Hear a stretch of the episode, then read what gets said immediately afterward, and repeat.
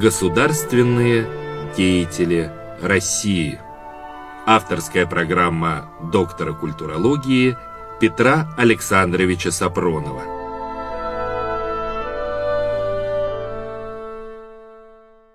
Здравствуйте, дорогие радиослушатели!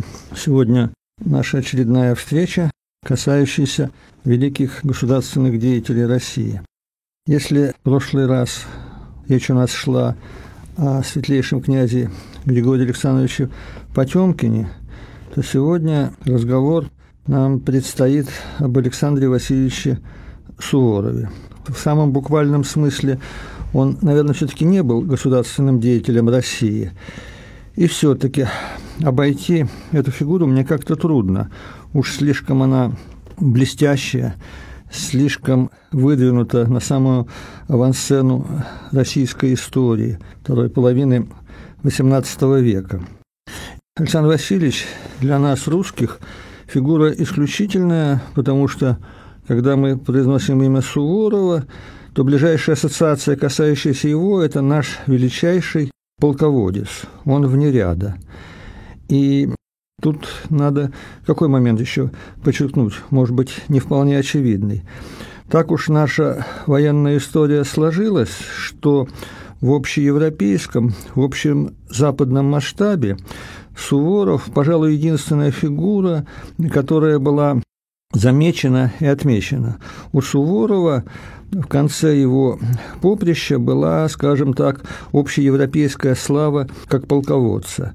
Это исключительный случай, когда австрийцы, когда Священная Римская империя германской нации воевала с Наполеоном и терпела одно поражение за другим, то Гофрат, австрийский император, не нашли ничего лучшего, чем ходатайствовать перед императором нашим Павлом Петровичем о том, чтобы Суворов был назначен главнокомандующий соединенными русско-австрийскими войсками в Италии. Такое признание, понятное дело, дорогого стоит.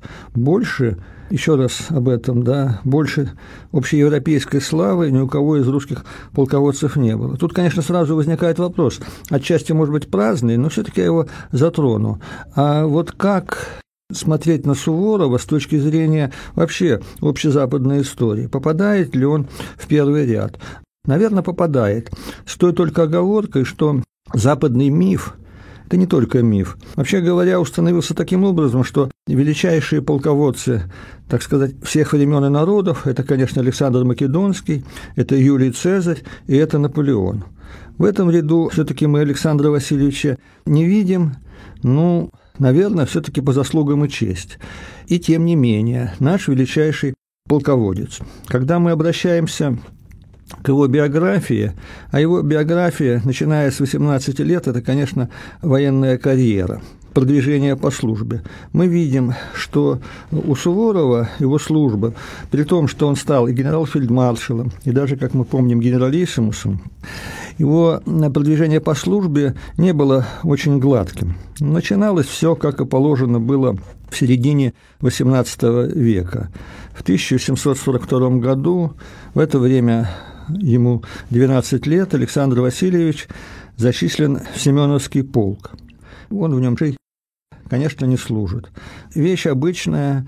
Его отец еще поступил относительно скромно и непритязательно, так как случаи зачисления в Семеновский, Преображенский или Измайловский полки не исключали того, что при рождении младенец поступал на службу.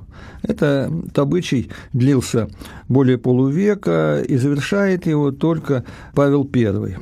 Пока времена и нравы другие. Так вот, если в 1742 году Суворов числится по службе, то реально она для него начинается в 1748 году. Это, вообще-то говоря, относительно позднее начало службы, потому что в это время Александру Васильевичу 18 лет, а реальная служба для наших дворян не так уж редко начиналась в 16 или даже в 15 лет. Но дальше надо говорить о том, как эта служба складывалась. Я не буду перечислять все его должности, все моменты военной карьеры Александра Васильевича. Я обращу ваше внимание только на то, что восхождение его в плане чинов, званий, ну и орденов, конечно, не было таким уж гладким. Если сравнить карьеру Суворова с карьерами других наших, я возьму только полководцев, скажем, то она значительно им уступает. Я приведу вам только один пример. Вот Петр Александрович Румянцев, граф Румянцев. Он в 1770 году, после знаменитой битвы при Кагуле, где были наголову разгромлены полчища турок и татар, получает генерал-фельдмаршальский чин из рук Екатерины. В это время ему 45 лет.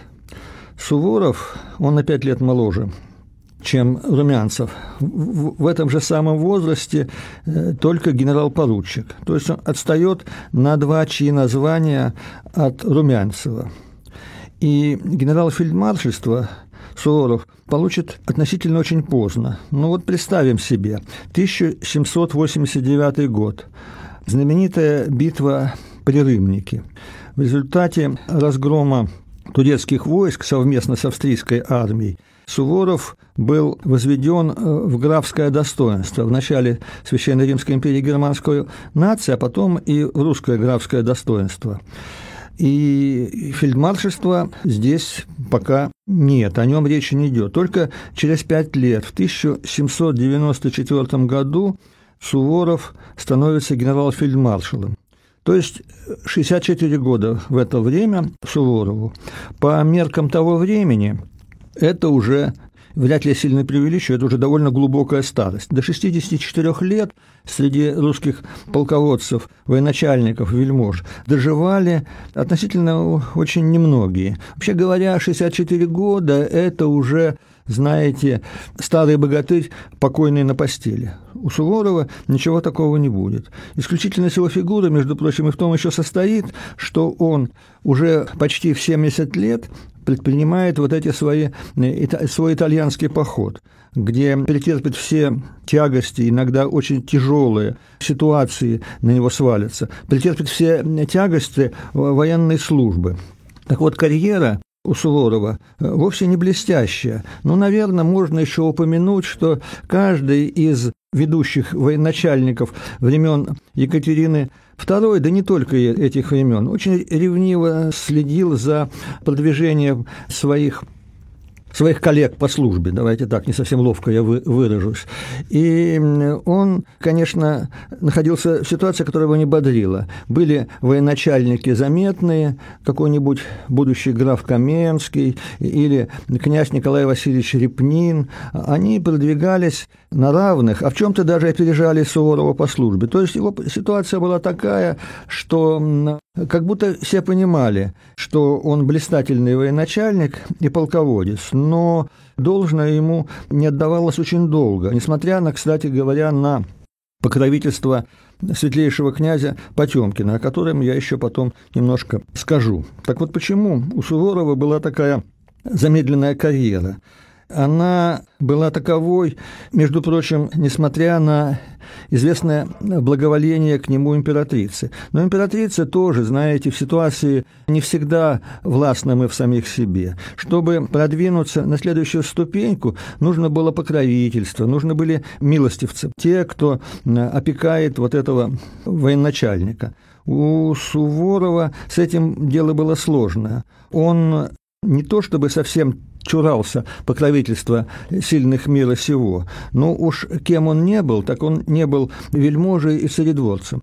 По внешним признакам вроде бы как и был, потому что он был и пожалован очень большими имениями. В конце жизни Суворов был не просто богат, а очень богат. У него были тысячи и тысячи крепостных душ. Но вот вельможество в нем все-таки в плане, ну, скажем так, повадки. Вельможества в нем не было ни малейшего. Еще меньше он был царедворцем. Ко двору он пребывал на краткое время, как-то настойчиво подчеркивал, что он солдат и только солдат, что его дело служение, его дело походы и войны, а вовсе не пребывание при дворе. Это как бы понижало его ставки. И вот Суворов оказывается явно в проигрыше. Если бы не покровительство князя Потемкина, то, наверное, бы его просто затерли. Суворов еще раз пребывает в ситуации, где без покровительства вельможного совершенно невозможно обойтись. И дело здесь в очень определенной особенности России XVIII века. Она, как и Московская Русь, вся еще была насквозь пронизана патриархальностью. Да.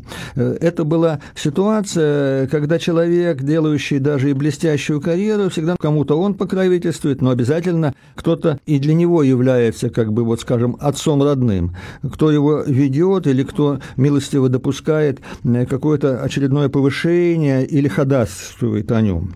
Без них и действительно невозможно. И Суворову приходилось в известном смысле стучать лбом, бить челом, ну, не в самом, конечно, буквальном смысле, со своими просьбами о каком-то продвижении, о каких-то наградах. Все это было очень умеренно по тем временам, но без этого было действительно совершенно не обойтись. Толку от этого очень часто было немного. И вот особое внимание я хотел бы обратить на то, что все-таки очень особые отношения складывались у Александра Васильевича Суворова с Григорием Александровичем Потемкиным. Чем они знаменательны и почему о них говорить можно, так сказать, без всякого духа тяжести? Потому что, ну, представим себе, Суворов явно первый среди русских военачальников и полководцев. Он сознает свое первенство, так или иначе не могут хотя бы, знаете, вот и не публично отдавать ему должное и другие военачальники, но а Потемкин – это его прямой начальник. И как воспринимать это начальствование Суворову? Вроде бы никуда не денешься. Приходится играть роль подчиненного, приходится играть роль сына при своем милостивце батюшке. Но в том-то и дело, что здесь у Суворова ситуация была гораздо интересней. Суворов был в подчинении у человека, чьи достоинства, как государственного деятеля, он не мог не ценить, и он их ценил. Он был в подчинении у человека, в котором он видел, ну, может быть, не прямо там полководца, тем более великого полководца, но он видел очень крупную фигуру, личность, которая, во всяком случае, могла руководить армиями, создавать общую диспозицию и определять ситуацию во время войны не через непосредственно сражения, которыми он руководил, а через взаиморасположение армий, через то, как организуется снабжение, как награждаются достойные и так далее. Все это было за Потемкиным, и для Суворова в этом, наверное, было какое-то утешение, какая-то поддержка. И, конечно, если Потемкин стоит над Суворовым, если он для него отец родной, то в обращении к нему не могли не быть такие формулы. Одну из них я приведу вам. «Батюшка, князь Григорий Александрович, боюсь прогневить вашу светлость в виде неблагодарности». Вот это «боюсь прогневить вашу светлость», вот этот «батюшка», конечно, в известном смысле это все та же самая патриархальность. Можно встретить и формулы, когда Суворов заканчивает свое письмо Григорию Александровичу формулой «целую руки». Довольно далеко заходящая, конечно, ситуация. Но в том-то и дело, что на каком-то уровне Александр Васильевич ощущал свою связь с Потемкиным, с Григорием Александровичем, как связь своего со своим. Потому что есть обращение его, Суворова, к Потемкину, в которых сквозит, вообще-то говоря, очень редкое и небывалое, сквозит ощущение какого-то воинского братства, какого-то равенства сквозь иерархию. Иерархия не отменяется, она незыблема, но это иерархия, в которой предполагается есть некто первый среди равных. Вообще говоря, это не ситуация XVIII века. Но вот я вам одно обращение еще приведу. Оно вроде бы ни о чем не говорит и ничего не разрушает, и все-таки в него надо вслушиваться. Итак, светлейший князь, милостивое письмо вашей светлости от 13 числа сего месяца я получил. Вот просто-напросто светлейший князь. В этом сквозит какая-то свобода. Такое мы можем прочитать в начале XIX века во время так называемых наполеоновских войн. А здесь светлейший князь – это какая-то легкость, это действительно то, что, не отменяя иерархию, демонстрирует некоторую свободу Александра Васильевича в отношениях с Григорием Александровичем. Это надо почувствовать. Или еще один пример, не могу удержаться. Вот произошла одна из очередных блистательных военных операций, которой руководил Потемкин. К нему пишет восторженное письмо, совершенно краткую записку, как сегодня бы сказали, телеграмму. Обращение к нему: «Ваша светлость, великий человек». Вы скажете: ну, ваша светлость, да, он светлейший князь, все чины, звания соблюдены. Великий человек – это восхищение, которое можно принять за лесть. Но совершилось, я сейчас не буду говорить какое, совершилось действительно великое деяние. И вот когда мы читаем у Суворова «великий человек», в этом надо искать не сервильность, не желание подслужиться и выразить свое дежурное восхищение. Нет, великий человек – это обращение, как ни странно, и сегодня, может быть, мы это не улавливаем или почти не улавливаем. Это обращение, опять-таки, как к равному. В этом обращении есть почти что понебратство. Никакого батюшки, да, никаких «целую руки». Великий человек сразу. Один великий человек обращается к другому. Вот здесь Суворов, конечно, всякую патриархальность отодвигает. Не могу сказать, что он ее раз и навсегда преодолевает. Ничего такого не было. И все-таки оно становится где-то там, позади.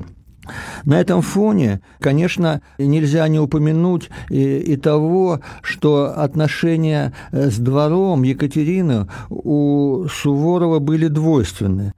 На одном полюсе он очень не хотел, чтобы его любимая дочь Наташа, как он ее обозначал, Суворочка, реально выполняла роль фрейлины при дворе Екатерины II. Что и говорить.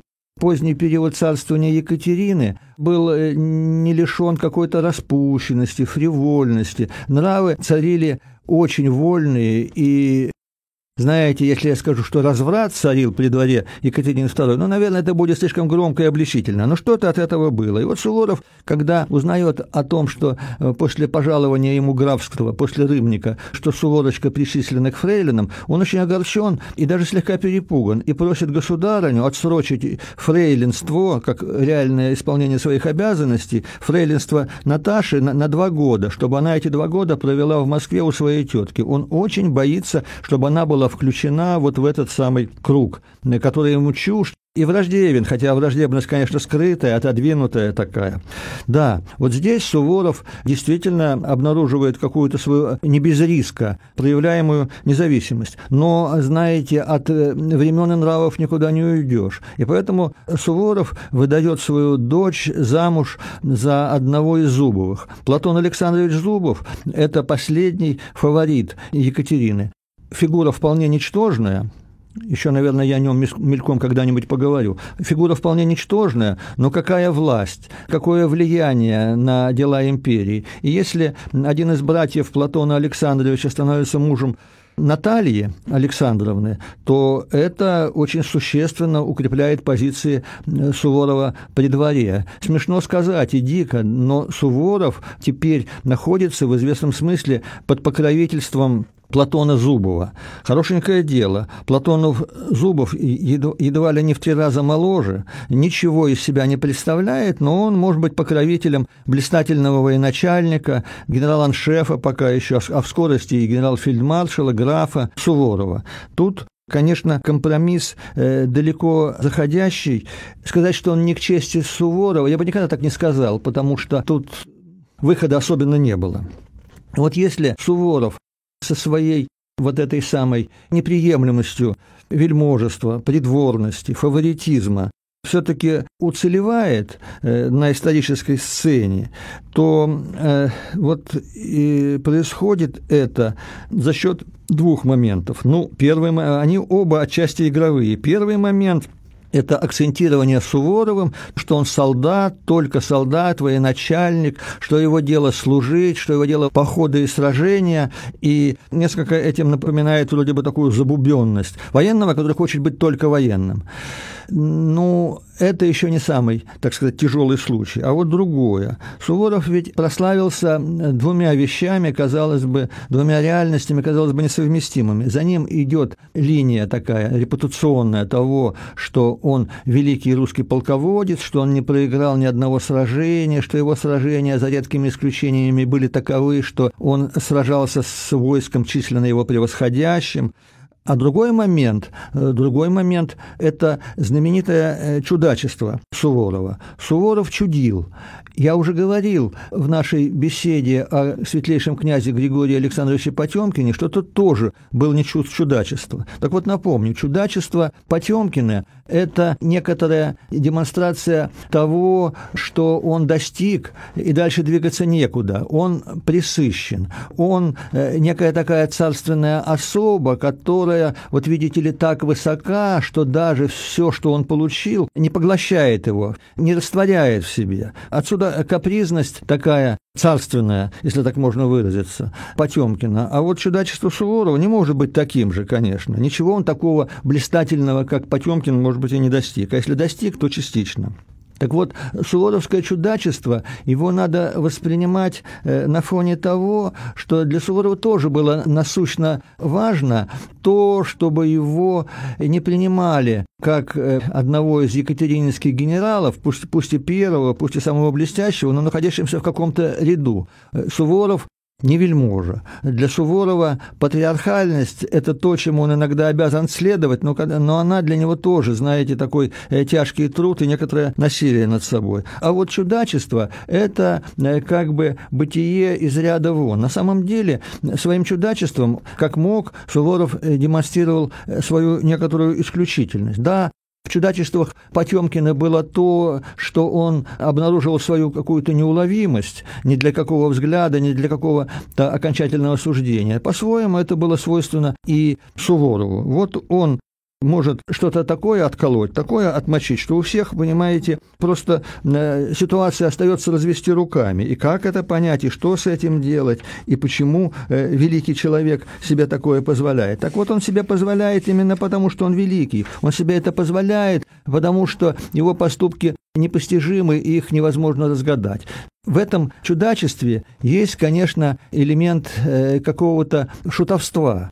И вот если я скажу, что слегка, может быть, но все-таки Суворов разыграл для себя шута, может быть, это покажется кому-то из радиослушателей таким принижением. С какой-то стати такого великого человека вдруг записывать в шуты. Но, во-первых, я его не записываю в шуты, я говорю о каком-то моменте шутовства. А во-вторых, надо отдавать себе отчет в том, что шут в культуре, и в русской, и в западной, и вообще в культуре как таковой фигура очень значимая. И эта фигура, которая, может быть, и не относится к высокому ряду, а наоборот является собой ряд низовой. И все-таки с шутовским низом надо быть осторожнее, надо уметь вглядеться в него. Не случайно шут – фигура, которая изначально место у монаршего трона. Шут – это человек, который, как бы разыгрывая из себя дурачка, говорит царям правду. Шут – это тот, которому позволено все. Он может в отношении государя нечто такое произнести, за что, в общем-то, остается только его казнить или, как минимум, очень, очень сильно наказать. Нет, шут – это как бы свое другое царя. Шут – это тот, кто указывает на неправду мира, на перевернутость в мире всего и вся. Если шут все переворачивает, так он переворачивает уже как бы перевернутое, неустроением жизни. И не так он просто идет в руки. Так вот, шутовство Суворова, оно как бы направлено, понимаете, и на нижестоящих, и на вышестоящих. Вот на этом моменте я хоть немножечко постараюсь остановиться. Понимаете, поскольку Суворов чудил, то рассказы об этом, слухи об этом, и у его современников, и в скорости после его смерти слухи эти были очень многообразны. И тут уже до конца не разберешь, слух ли это, выдумка, может быть, даже злобная, или реальность. Поэтому, подбирая примеры его чудачества, я обратился к свидетельству человека, который в высшей степени ценил Суворова, для которого Суворов был, так сказать, олимпиец. Это наш знаменитый поэт-партизан, как мы мы привычно говорим, Денис Васильевич Давыдов. Он был свидетелем пребывания Суворова в полку его батюшки Василия Денисовича девятилетним мальчиком. Очень многое запомнил, наверное, что-то в пересказе отца и свидетельство, так сказать, апологетическое, свидетельство того, кто восхищен великим человеком.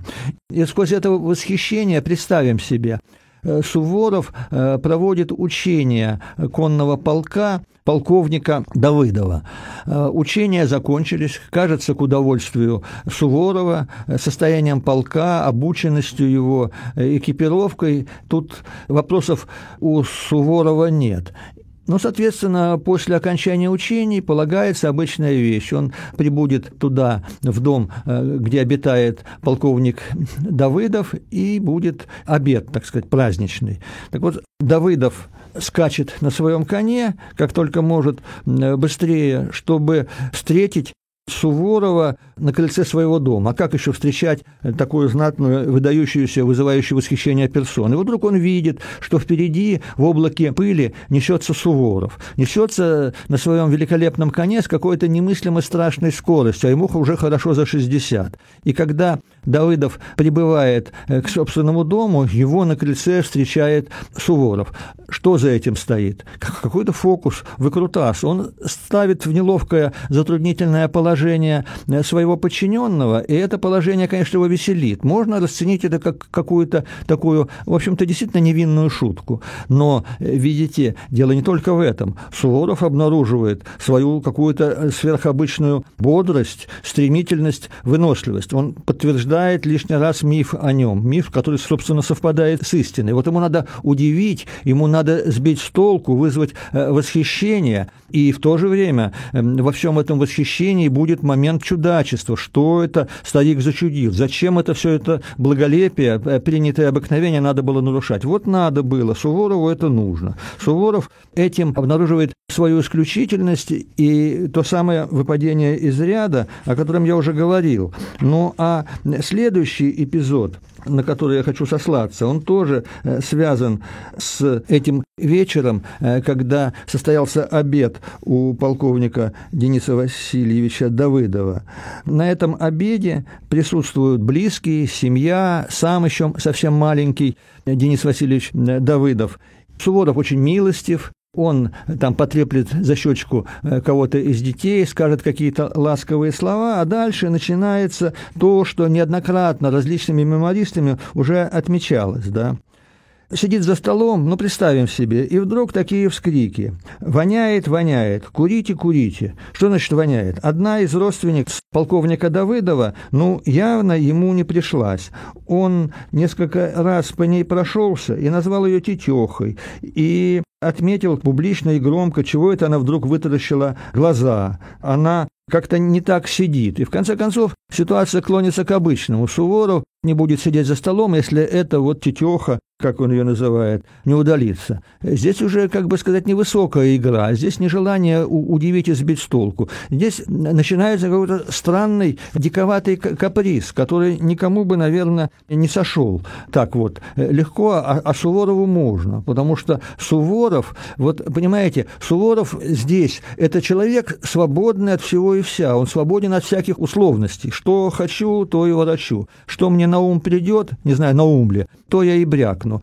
Вот такая свобода, я на нее хотел бы обратить ваше особое внимание, такая свобода, она, ну, буду слишком дешево играть словами, она как раз от несвободы, потому что Суворов находится в ситуации, когда патриархальность изживает себя, в ситуации, когда патриархальность все-таки это становится явным, слишком отдает рабством. Это так называемое патриархальное, но рабство. Раб – человек без прав, он подчиненный, да. Если рабство некогда в Московской Руси и в начале существования Петербургской России было чем-то естественным, и оно как бы человека в собственных глазах не унижало, и как же, как и в глазах других, то теперь какая-то тяжесть в связи с рабством наваливается.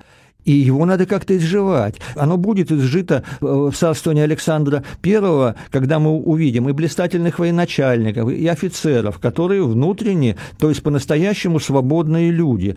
Пока это еще не установилось. И вот Суворов своими чудачествами, демонстрируя эту свою свободу, он как бы не может попасть в такт и ритм. Понимаете? Патриархальность как бы отменяется. Вот, рабство преодолевается, но рабство за счет чего? В нем сильный элемент произвола, упрямства и каприза. И это действительно реальность, которая не вполне чужда к концу царствования Екатерины. Ну, скажем, в качестве государственного деятеля был очень упрямым человеком, а он занимал высокие посты. Наш великий, первый великий русский поэт Гавриил Романович Державин. Он был настолько упрям в решении каких-то государственных дел, что его упрямство было отчасти упрямством склочника. Он мог вступить в такие пререкания с Екатериной, что она могла воскликнуть: «Да он сейчас ударит меня». Вот это тоже, понимаете, по-своему. Недостаток свободы, неумение ступить свободному человеку в качестве свободного, у Суворова все гораздо дальше заходит. И вот такая его какая-то, ну, как бы это сказать, какая-то его, ну, дезориентированность, что ли, да, какое-то его промежуточное положение, они больно бьют и по его окружению, и по нему самому. Что-то с ним все-таки не так.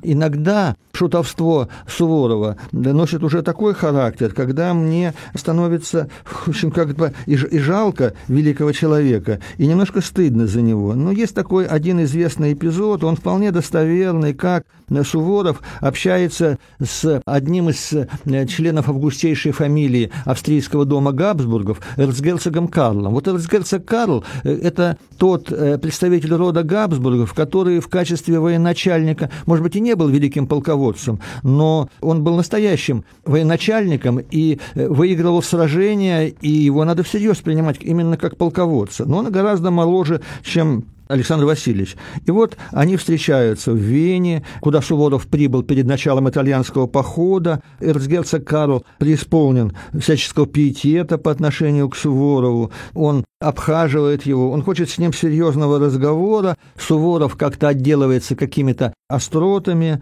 Потом он вдруг, о ужас, да, он вдруг вскочил на стул и запел петухом.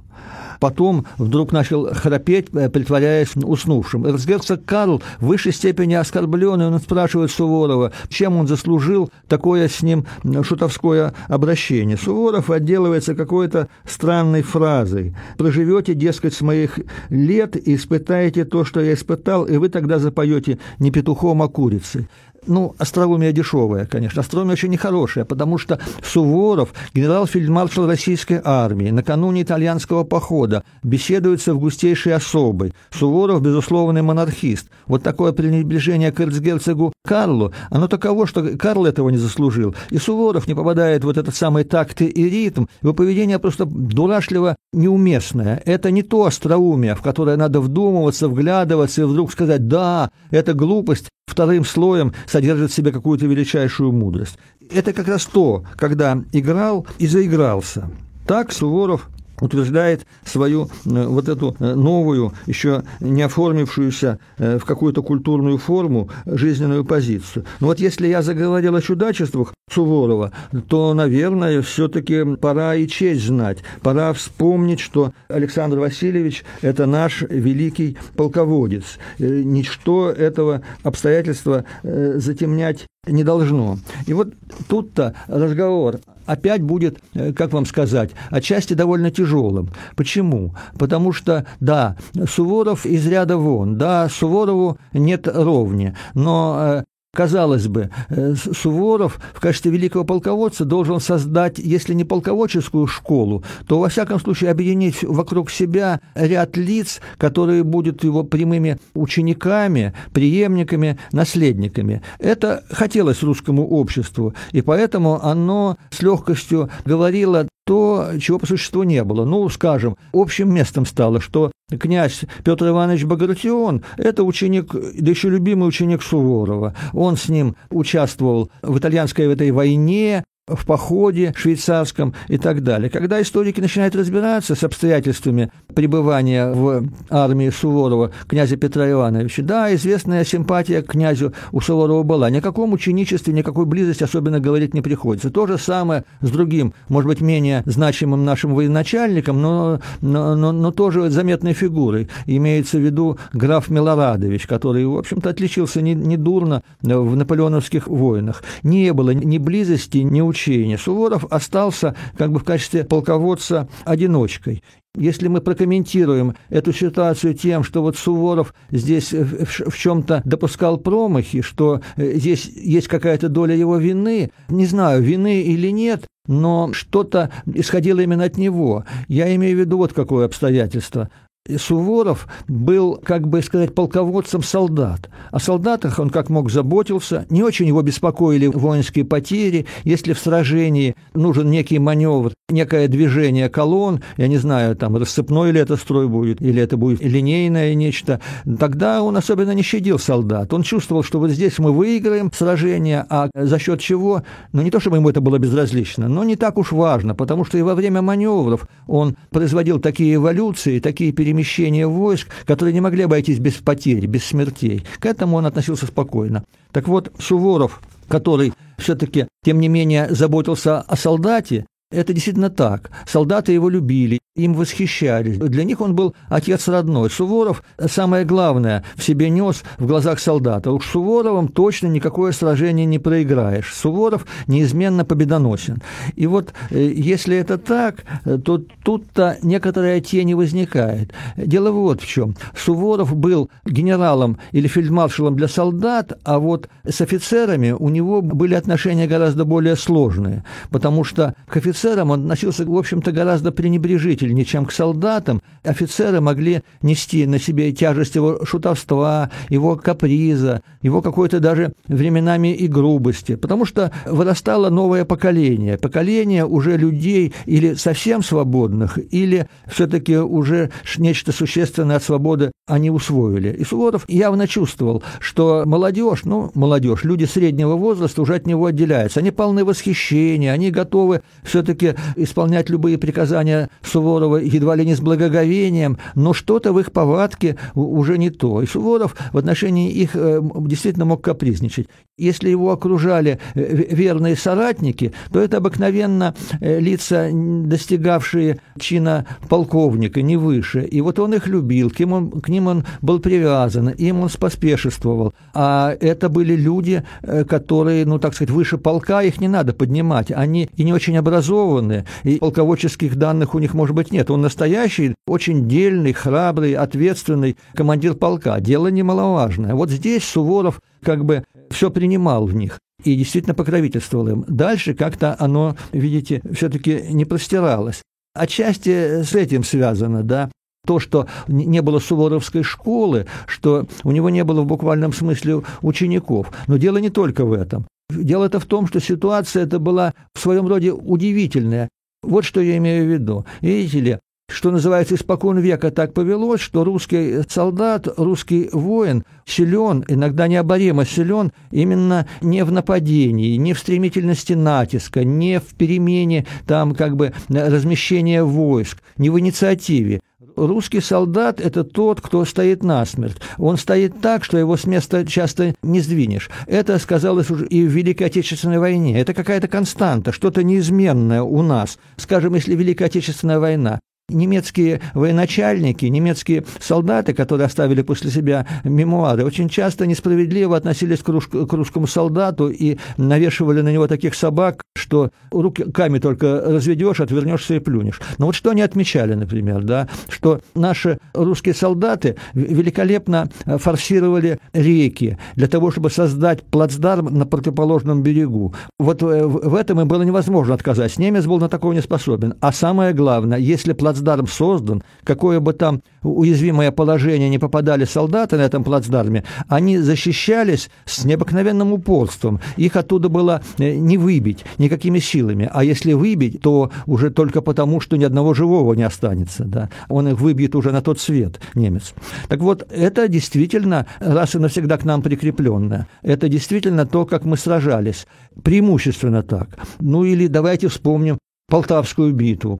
Как она начиналась? Она начиналась с тем, что Петр Великий разместил свои войска в укрепленных таких лагерях. И, собственно, задача стояла в том, чтобы выстоять перед натиском победоносного Карла XII с его блистательной шведской армией. И вот когда шведская армия двинулась на русское войско, то наступление, прорыва не получилось. Когда русские войска увидели, и Петр Великий, и Меншиков увидели, что вот как бы волна отхлынула, после этого наше русское «Ура!», наступление, и мы ломим. Шведы побежали. Так выигрывается Полтавская битва. Это типологически. Про Бородинскую битву можно сказать приблизительно то же самое. Сейчас у меня уже нет времени разбирать ее, но пока только сошлюсь. А вот Суворов – это наш великий полководец, который всегда осуществлял свои действия под знаком, ну, немецкое выражение, бог с ним, бури и натиска. Это действительно преимущественно наступательное. Суворов, обороны, какое-то вот этого желания устоять и выстоять был вполне чужд. И он действительно воспитал свое войско как наступательное преимущественно. И действительно, потом попробуй найди такого же полководца и военачальника. Я, наверное, только одного могу вспомнить. Нашего Михаила Дмитриевича Скобелева. Вот его можно назвать учеником Суворова. Понятно, что через некоторую цепь поколений. Не случайно, когда он умирает в свои 39 лет, то получает венок на могилу от офицеров генерального штаба, а на венке написано будет на ленте «Суворову равному». Тут наша офицерская косточка, да, наше самое образованное офицерство почувствовала, что к чему. Да, весь Скобелев – это порыв, прорыв, наступление. Больше я таких примеров не знаю. И вот если Суворов… Здесь удивительная вещь. Если Суворов сделал из нашей русской армии армию наступающую, ура, мы ломим, да, и так далее, то это вне нашей национальной традиции, она не будет продолжена, но удивительная вещь, все-таки свое войско он сформировал именно в качестве наступательного. Оказывается, в русском солдате, вчерашнем крепостном крестьянине сидят такие возможности, это его потенции, он на это способен, и Суворов эти способности, эти потенции он извлекает из наших русских солдат, и вот наше войско становится таким, каким оно не было до этого, и каким оно не будет после. На такое способен только действительно гениальный полководец. Такое дается не то, что не каждому, а только одному. Тут поистине хвала и слава. Я попробую все-таки сейчас цитату себе одну позволить из суворовской «Науки побеждать». Она очень интересная. Я небольшой мастер цитировать, но она вот как бы дает стилистику вот того, как понимал сражение Суворов. Речь идет об атаке, да. Итак, береги пулю на 3 дня, а иногда и на целую компанию, когда негде взять. Стреляй редко да метко, штыком кали крепко. Пуля обмешурится, а штык не обмешурится. Пуля дура, а штык молодец. Кали 1 раз. Бросай бусурмана со штыки. Мертв на штыке, царапает саблей шею. Сабля на шею, отскакни шаг, ударь опять. Кали другого, кали третьего, богатырь заколет полдюжины. А я видел и больше. Береги пулю в дуле. 3 наскочат, 1-го закали, 2-го застрели, 3-му штыком карачун. Это «Наука побеждать». Но если мы примем этот стих за некоторую методику, инструкцию, как надо сражаться, мы что-то очень существенное не поймем. Эти строки, они действительно ненаставительные, они захватывают собой каким-то необыкновенным темпераментом, как будто Суворов в момент написания сам ведет свое войско вот в это самое сражение. Да. Эти строки, они, будучи зачитаны, скажем, солдату, они способны его возбудить, они написаны его языком, в его понятиях, и вместе с тем они великолепно точны, они прозрачны в своей вот этой самой деловитости. Да. Вот когда Суворов пишет такие строчки, они же действительно дышат каким-то необыкновенным темпераментом. Вот это да, это прямо-таки, знаете, ну, я, наверное, преувеличу, хочется сказать, это прямо какой-то эпос, а не инструкция такая вялая, засушенная. Так пишет Суворов, так он и действует. И если это так, то вот здесь и ситуация, когда Суворов становится общеевропейской величиной в качестве военачальника. Суворов все-таки, ну, может быть, не сокрушил французскую армию, ему это не удалось. Обыкновенно здесь все списывается на руководство армии трусливой и вялой, театром военных действий в целом, руководство со стороны австрийского императора и окружающих его советников. Наверное, тут не без греха. Но, наверное, не без греха и Суворов в качестве вот того, кто эту кампанию как целое осуществлял. И, тем не менее, за ним числится несколько сражений, которые он выиграл у французов. Давайте отдадим Суворову должное. Суворов выиграл сражение у французов тогда, когда их армия за всю историю Франции действительно, безусловно, выдвинулась на самый первый план. Француз был неизменно победителем. Но вот когда Франция сражалась несколько лет с Австрией, и Австрия практически неизменно терпела поражение, то очень легко это списать на то, что вот армия австрийская была выстроена на началах устаревших, что там была линейная тактика, что там была муштра бессмысленная, известная трусость и бездарность полководцев, но на самом деле в этом огромное преувеличение. Австрийская армия в конце XVIII века, в самом конце, она была одной из лучших в Европе, она достойно противостояла французам, как это ни странно, может быть, для кого-то прозвучит, но победоносной в отношении французов она никогда не было. А вот Суворов со своими русскими частями, к ним присоединяется и некоторое число австрийцев, он со своими воинами громит, выигрывает одно за другим сражение у французов. Оказывается, что мы способны противостоять французской армии не так, как австрийцы, а еще гораздо более достойно. Потом, в начале XIX века, подтверждением этому уже не будет. И вот здесь как бы Суворов получает паспорт на свою вот какое-то несравненное величие. Да, он может громить французов. Ничего выше в эту эпоху не было. Поэтому закончу я наш с вами разговор вот на таком подъеме. Да, здравствует Суворов, величайший русский полководец. Вот такой пафос. На этом я заканчиваю. Всего доброго, до свидания.